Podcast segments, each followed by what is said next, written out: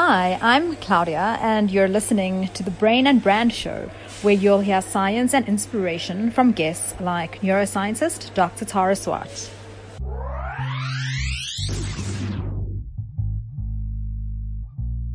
Hey guys, welcome to the Brain and Brand Show with me, Timothy Maurice. Thanks to everyone who has commented and engaged about how much you enjoyed my most recent three part arousal series. It really means a lot to me. If you haven't listened, go back and check it out after you hear this episode. I have some really exciting interviews coming up exploring breakthrough insights about human behavior and how to apply behavioral science to your personal branding and leadership journey. With interviews from professors at Harvard and extraordinary authors on behavioral science. I can't wait to share them. Today I'd like to share a conversation I had with MIT neuroscientist Dr. Tara Swart about her latest book, The Source, a book that Deepak Chopra said marries universal truth with scientific rigor for a persuasive, important exploration of the law of attraction. Basically, the reason I want to share this conversation is you'll be inspired to take your ability to manifest your goals and dreams through vision boards or what she calls action boards. You'll take your power to use these tools far more seriously. When a neuroscientist who teaches at MIT shares the brain science of the law of attraction, this becomes a must listen to conversation for anyone hoping to attract your heart's deepest desires. Enjoy. Congrats on the success of The Source. I'm so, so proud of you. How many languages has it been translated into now? It's actually now 36, which is incredible. I mean, I had no idea like what was a good number for that, but when it got to like 5, 10, 15, then my publisher, Penguin Random House in the UK were like, wow, this is amazing. And then I think when it launched in the UK last February, it was over 20. Then it came out in South Africa in March and the US in October of last year. And, um, yeah, it just kept, kept climbing and now it's at 36. Wherever you are in the world, the brain is the same, right? Yeah, I mean, we've all got one and, you know, there's so much more we know that we can do with it now than we were ever aware of before. And I think for various reasons, that's become much more interesting to people, whether it's, you know, whether it's um, resilient aging, whether it's neuroplasticity, um, whether it's kind of, you know, getting some more zen and calm into your life. There are just so many reasons to want to know how you can make the best of your brain. Now, I'm not a conspiracy theorist, but it seems that there could not have been a better time for your book to come out. Did you know something that we didn't know? um, I I didn't know something about what's going on right now, obviously, because it came out in February 2019. So I was writing it like late 2017 to 2018. But I have to say that whilst I was writing it, I did think, oh my goodness, this book is going to come out at like just the right time. And and actually, one of the things that I want to talk, you know, speak with you about, and I think is the reason that you contacted me now is actually what's happened since it came out has been just so revelationary for me in terms of, um, you know, merging that spirituality and science. As a neuroscientist who practiced psychiatry and does leadership coaching, mental training, how have you merged the sort of internal sort of spiritual and your scientific rigor? How have you merged them into a discipline for yourself and for your clients? Well, like you, I've always had that side to myself, but for me, I kept it very separate. Um, you know, I grew up in the UK to Indian parents. And so I felt like the, you know, the things that I had to do within each of those cultures, I had to keep them separate. As a child, that's how I coped with it. Um, and then I went to medical school and I sort of kind of left the spirituality piece aside a little bit, um, and really focused on the science. And then yoga became like a popular thing. And, you know, I really got into that mostly because my my peer group, like you know, not of Indian origin, were actually getting into yoga. So it felt like it was just like the thing that everybody was doing now. And I actually took to it really naturally, and I loved it, especially the meditation aspect of it and things. And then I suppose for me, you know, I had a bit of a sort of life change or crisis. I had a big career change. Um, I got divorced. And that's when I was really forced to return to that in a big way. Um, and so then, you know, many, many years passed and I had this idea of looking into the science behind the laws of attraction.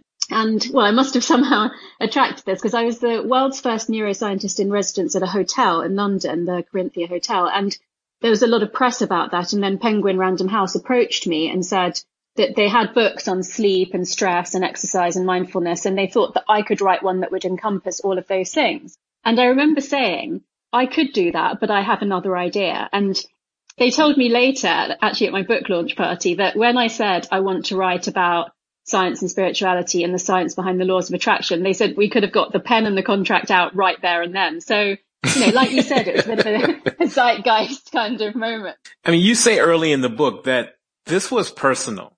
For me, somebody who's maybe been too used to keeping things separate. So, you know, had a very like strong work ethic and a very professional, you know, my professional life was very professional. I would keep my private life out of it. It was actually a moment of huge vulnerability for me. And in a way, like if a stranger reads the book and the story of my life, that feels okay. But quite a few people that know me said, Oh, I didn't know this about you, or I didn't know that about you. And um, I think for me to have done that is probably like what the real spiritual piece is about, just, you know, like kind of heart opening in a way.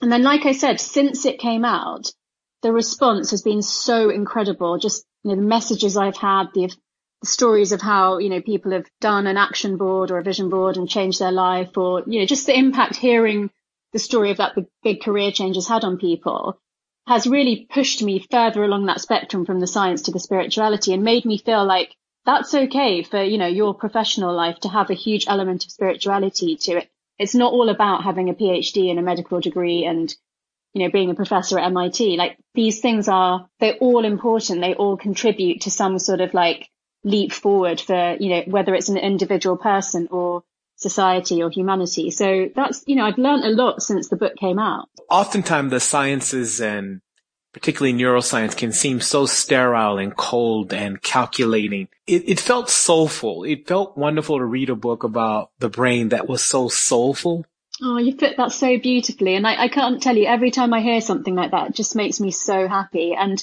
yeah, I think people have said similar things in different ways, but you've, you've put that just, you know, absolutely beautifully. Um, so I, you know, I've loved neuroscience for a long time. I did my PhD 25 years ago when it wasn't you know, it wasn't a subject that was of particular interest to people at the time. I mean, we didn't even have sophisticated scanning techniques. I was in a laboratory cutting up pieces of brain and making microscope slides. It wasn't as sort of exciting as it is now. I'm glad that you feel like I've put it like that in the book, but I think the whole subject has just become more important and not just important in a professional scientific way, but important to people's lives. Like life can be tough. And if you know that you've got the resources within you to manage that a little bit better, that's actually a huge relief. You opened the book with a quote by William Henley.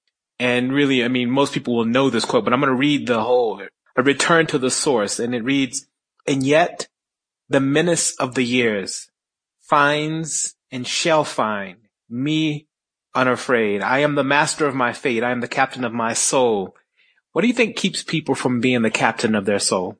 Um, I just want to say, like, you know, just hearing you read that quote out again, that um, books are written in a funny way. So often you go back to the beginning once you've actually completed the, you know, the bulk of the book. And that preface and that quote, I couldn't reread that to do, you know, to do the sort of final version without crying so many times because it just. Oh, wow. yeah. Just, because, you know, there was a time that I was afraid of everything. I was afraid of what people would think of me, afraid of making the wrong career choices, afraid of making the wrong relationship choices. And so I think that there's a lot of the weight of expectation, whether it's parental expectation, societal expectation, or just the standards you have for yourself. But, you know, obviously that's sort of entrenched into your brain through everything that you experience as a child. You know, it's a natural survival mechanism for the brain for us to be afraid of potential threats to our safety. That's a huge part of the book, which is you have to work hard to overturn that negative gearing of the brain. Like you can choose to think abundantly rather than to live in fear or live on autopilot. Those survival mechanisms in our brain have been there for millennia since we lived in the cave. They're not relevant to modern life anymore. I mean, obviously, I'm not suggesting people take crazy risks with their work or their relationships, but there's a lot, there are a lot of steps that we can take that we don't take for fear of those smaller things like what people will say or like, you know, maybe like how much money we'll lose or earn if we make a certain decision. So it was really about if you understood the science of how that worked in your brain, that you could just be a lot braver. Uh, you know, as a reader, the four parts of the book really does set you up for addressing this challenge. And the part one is science and spirituality.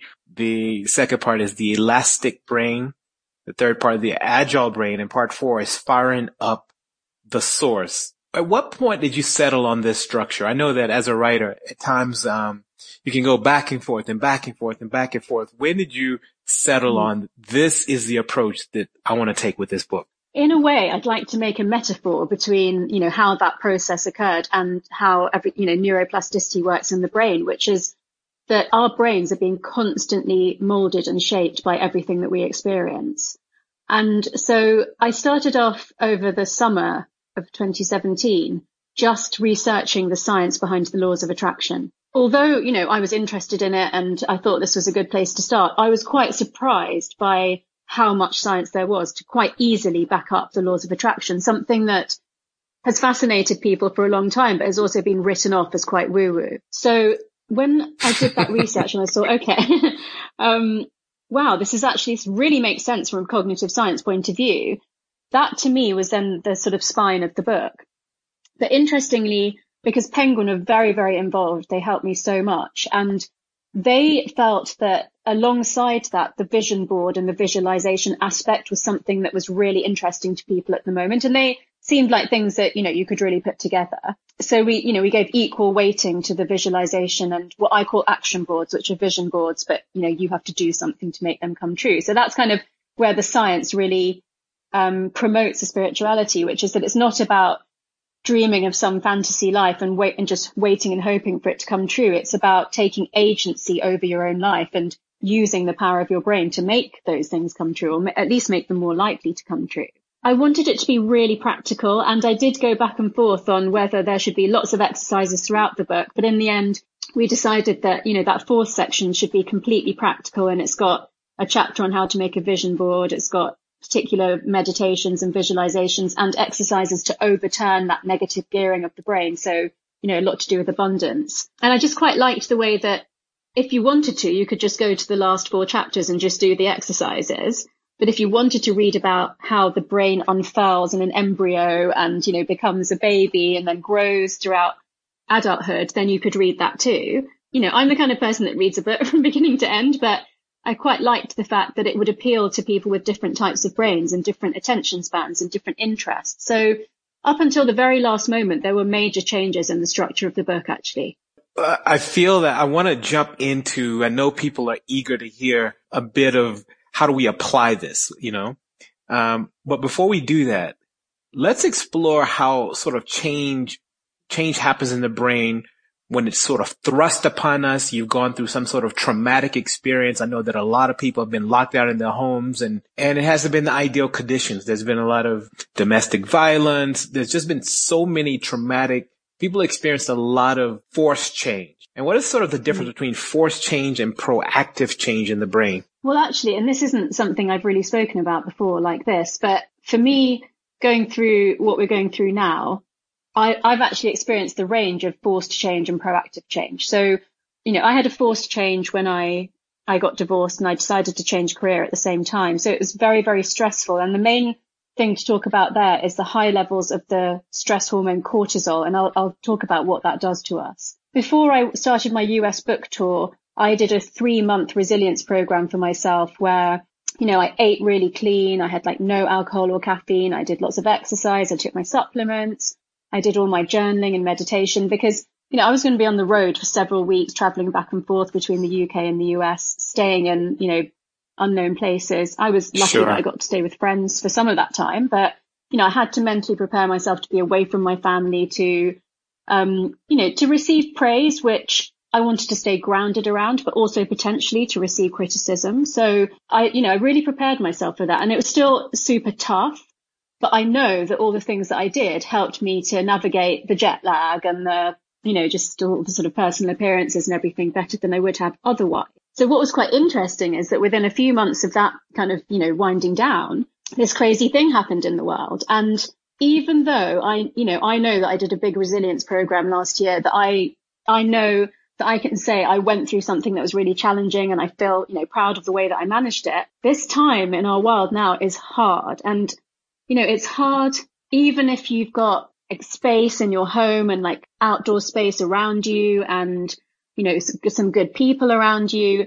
But like you've said, you know, there's massive increases in the percentage of domestic violence in every country around the world right now. So, um, so if you don't have those things, if you're in a confined space, if you can't get out, if you have tension with the people that you're, you're in with, then of course it's much, much harder. And so from the very lowest level, because this is something we've never experienced before, it's just causing this chronic background stress. And that means that the levels of cortisol in our blood are high all the time. And the thing, the way that that shows up physically is that it dehydrates our system. So anything from having drier hair, skin and nails to experiencing changes in your digestive system, like, you know, more likely going towards constipation and not, you know, not going to the loo as much as put the the toilet as much as possible. Um, sort of more extreme than that, it can be that your brain gets dehydrated and you're experiencing this terrible brain fog and it's just 10 times harder to do all of the things that you need to do just to keep the household running and maybe to be able to work from home. And, you know, if you also have to home, homeschool your children, then it's just such a big challenge and it can affect your sleep and it can affect just your health and your energy and your immune system and everything. So there's that going on in the background. Um, and so I've been really careful to say that this isn't a time where we should say, well, maybe we're locked up at home and we're not working, so we could take the time to be super creative or, you know, learn a new language or build up our brand. It's actually the time to embed what I call micro habits, which are small things that build up your brain and your, you know, physical um, performance that you can take with you through, you know, the rest of this year, next year and into your life. So if, for example, you know that you should sleep more than you do, then you can start going to bed half an hour earlier. If you aren't in a really good habit of drinking water, that's something that you can build into your daily routine now because it's a, you know, it's a much smaller sort of structure that you're operating in. If you feel like taking some supplements like probiotics, which are really good for your gut bacteria and they have a direct connection to the intuitive part of the brain, you could start taking some supplements and you could make that a habit so that in two, three, four weeks time, you know, whether a change is imposed upon you or you choose to make a change after, you know, sort of reflecting on your life, you're just more physically, mentally, emotionally and spiritually able to put the energy into doing that in a really positive way. And in terms of, you know, the role of law of attraction and action boards at this moment, how can they play a role? Like, what are some simple uh, ways we can start um, applying the kind of law of attraction? Well, in the laws of attraction, the one that I've placed as number one, and I do actually think is the single most important one, is having abundance in your life. So that starts with your your thoughts and your subconscious beliefs. And so that isn't something like, you know, Timothy, you're super abundant and I'm not. It's something that we can all build on every day. In the book, what I've tried to do is go through history, through ancient cultures and bring up examples of things of the way that they lived and then back that up with science. So a really simple one is that in, um, in Buddhism, there's a teaching which is replace every negative thought immediately with a positive thought. And so if you, if you think about how neuroplasticity works in the brain, there are a few mechanisms for building up these, these pathways in the brain for the way that we think or, you know, the job that we do or the skills that we learn. And so you can't really undo a certain way of thinking in your brain. You have to overwrite it with a new desired way of thinking. So actually, if you take that ancient Eastern philosophy, then if you start thinking, you know, I might lose my job or life's never going to be the same again, then you can choose to create a positive affirmation or a mantra that replaces that so that you stop thinking that so much and you have actually another sentence that you use to think like, this is a great opportunity. This is a chance for me to make the change that I've always wanted in my career or something like that. So I think for each person, if there's a particularly negative thought or anxiety that you have that keeps recurring for you, then try to work out what the opposite statement of that is and use that as your own sort of mantra. You can use it in, you know, as a meditation practice, or you can just use it when you're feeling, when you're feeling down. Um, and then the second part of the laws of attraction, which relates to these action boards is manifestation. So that's creating in the real world the things that you, you know, would like to have in your life. And because visual imagery affects our subconscious really strongly, um, I recommend making a collage by hand, although, you know, at the moment that can be a bit trickier, but So you can use um, something like Pinterest or Quarkulus to create like a pin board on your devices. This can be either just images that you like. I mean, I had created my action board for 2020 in, you know, just before the beginning of January. But some of those things just, they're not achievable at the moment because of the situation that we're all in. And so if I do ever get a magazine or, you know, I find some images somewhere on the internet, I'm just collecting images that I like at the moment. It's really interesting at the moment. My images are all like really vibrant color and very exotic. And, you know, I think oh, I am wow. yearning yeah. to sort of trap. Yeah. Um, obviously I'd, you know, love to be back in South Africa at some point sooner rather than later. So I think there's, you know, I know that that's kind of at the back of my mind, but it's about either finding images that just resonate with you or images that represent things that you want in your life. So for example, when I was writing the book, I sort of, you know, I consciously looked for images that either of a book or a bookshelf or, you know, a pen or something. And I, I didn't find anything that I really loved. And then I found this really cute image of like a very old fashioned typewriter. And I just knew that was it. And I had that on the center of my board for, you know, the year that I was writing. So it's basically about metaphorical or real representations of the things that you want in your life.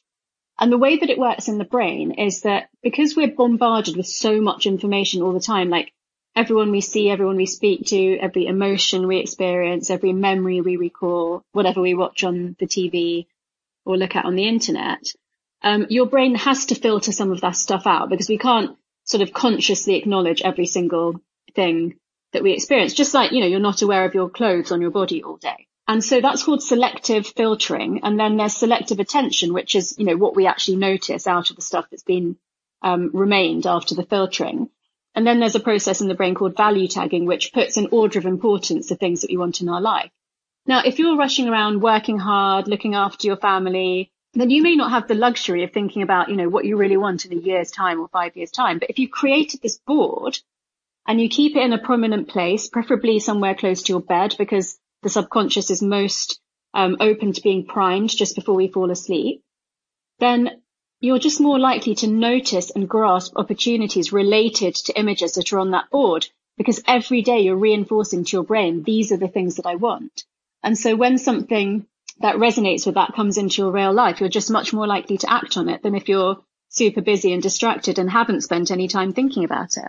What is something on your um, action board that we would be surprised to know that it's on there? I was waiting for something like this because you always ask me like a really like out there question. Um, I'm just okay. What's a lot? You know, there's a lot of stuff on it that's still to do with the book and a TV adaptation of the book and travel. Probably. Oh wow. Maybe okay. something. Okay. Yeah. Um, maybe something that you'd find surprising. I've got a few quotes on there about things like, um, if you, so one of the quotes is, if you really want to fly, let go of everything that holds you down. So I have a little section on there about making space for the life that I want because, and this really relates back to kind of how we started this conversation, which is it's very easy to be on a certain path. And especially if you're getting lots of people saying, Oh, this book's amazing. And, you know, are you going to write another book? And, you know, sort of, you know, just having expectations for you because of things that may be aspirations that people have for themselves it's very easy to get caught up in that and just keep on that path and not actually sit back and think, well, is this what I really, really want? And what really struck me after writing the book is that I wrote about a change that was thrust upon me um, years ago. And it's quite easy to write a book looking back and saying, you know, this change was not expected or welcomed, but I made the best of it. And now all of these learnings have come out of it and, you know, all of these sort of other achievements. But if I'm putting this book out into the world and I'm asking people to take agency over their life and make changes that they secretly desire, but maybe haven't been brave enough to do so, then I should also be brave enough to do that.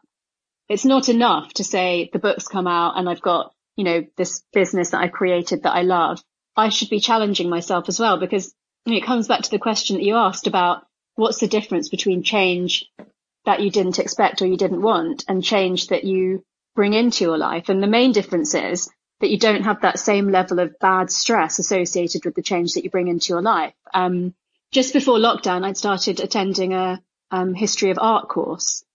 And you know, unfortunately I had to stop, stop doing that. But, um, you know, it sort of made me think about when I was growing up, I didn't have that many choices. I had a very strong expectation from my family to become a doctor, but also I needed a job that would be stable and would, you know, earn me enough money to have a decent life. I didn't have like, you know, wealth or expectation around being looked after in, in any way. And I would always have thought somebody that could become an art historian or an actress or a ballerina probably had just, you know, had no financial pressure and could make whatever lovely choices they wanted to make. And so even for me, just being able to do that course just feels like I've worked really hard and I've kind of earned the right to do something that I always thought was a very like luxurious choice. So I'm not saying that I'm going to go off and be an art historian. I'm certainly never going to make it as an artist. um, but I just think you know, all of those sort of things, like one of the things I write about in the book is that because I wasn't good at art at school, I was told from a very young age that I wasn't creative. And I believed that for over two decades. Um, so one of the things I'm really exploring is what does creativity mean? And, and, you know, really acknowledging to myself that I am creative in so many ways and there are so many other things that I could have done. And so actually in this enforced lockdown, I'm really spending a lot of time thinking about what, what would I do now if I could do anything? And for anyone who's still questioning the power of an action board or a vision board, uh, you're going to find this story really funny. So I received an email a couple years ago from a, a young woman who was inviting me. Actually, it was a DM on Facebook. So I received this DM on Facebook from a woman who's trying to invite me to a conference. And she'd been trying to reach out to me for a while, but you know, the timing wasn't uh, really aligned. But in her tone, she was quite flirtatious. So I click on the photo and she's very attractive. And so I decided, you know what? I'm single. On her profile, it says single. So let me just see what happens. So I say to her, I'm going for a run. I'd love for you to have replied yes to the following. And I type, there is a film festival in the afternoon and there is a, um, a lovely restaurant next to the film festival. I'd love to have a conversation about this conference and get to know you. So I go for a run and I come back and she says yes. So I was like, yes. So we meet, we meet for the film festival and we are walking, we leave the film and we're walking to dinner and she stops in the middle of, um, the mall and she whips out her phone and she says, you have to see my vision board. She zooms in and there's a photo of me, uh, in an article that I had written um, for a magazine. No. And then she says, before I left home, I told my boyfriend that I finally get a chance to meet my mentor. so oh, no. I thought I was on a date. I thought I was on a date. That's so funny. Wait, the story's not over. Quickly. Then she says, "Okay, yeah, yeah. Would you would you mind if my boyfriend joins us for dinner?" So I end up paying for her and her boyfriend. so these vision boards are really powerful. Timothy. Yeah, exactly. Exactly. Um, you've actually so reminded you... me of a story, which is that I was staying with my friend Judy in New York when my book was coming out in America. And she said, you know, let's go, just let's walk around iconic New York places for half a day and I'll take some, you know, or my nephew will come with us and take some photos of us with the book and everything. And at one point we sat, sat on the steps of New York Public Library. Um, and there was a wedding going on behind us. So this beautiful, you know, long train of a white wedding dress, this woman walking up behind us and we're sitting on the steps. I'd already done my photo at Grand Central Station because I have a thing about Gossip Girl. So this is all very much, you know, dreams come true. Oh, wow. Yeah. And, um, so I posted that photo on an Instagram story later. It was just a really nice one of me with my friend chatting and she was holding the book and then this beautiful wedding dress in the background.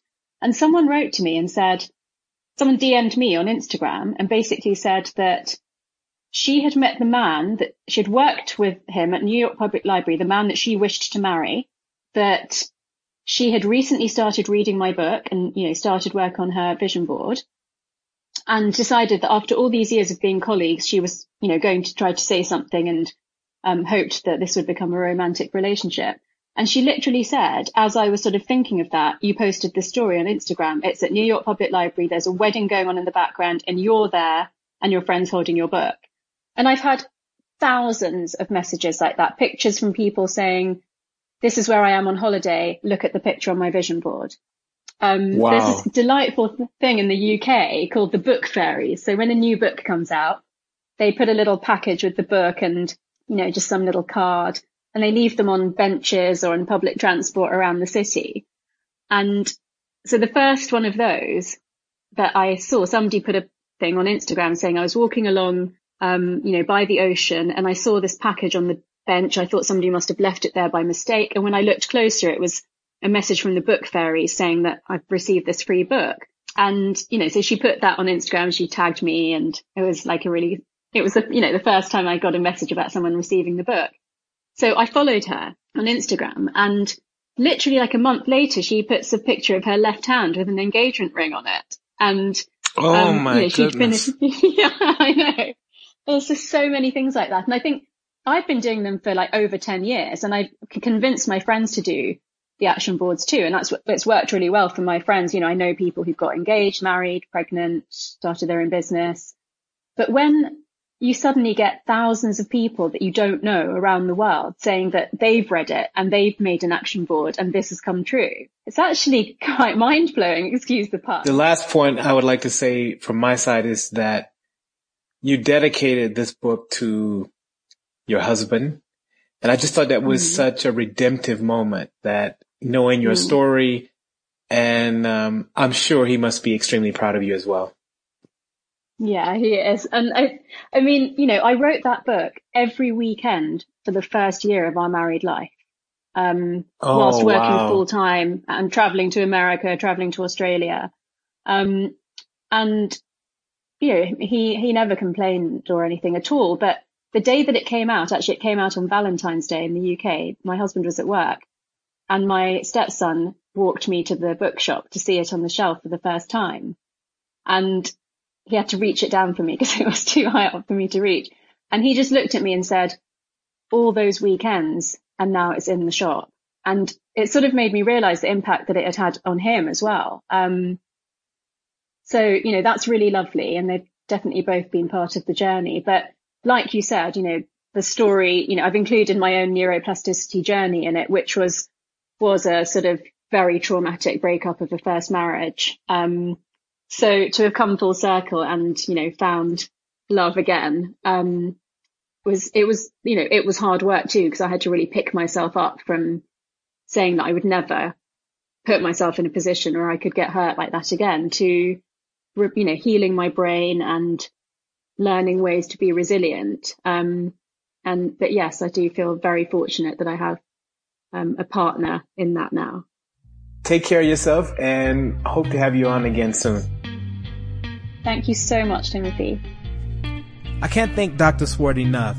The source is available in print at all good bookstores around the world, on audio as well as ebook. You can also visit her website by going to www.taraswart.com. Thanks for listening, and do share this with someone you care about. And remember to rate us. By doing so, the podcast platform will promote us to more people. Until next time.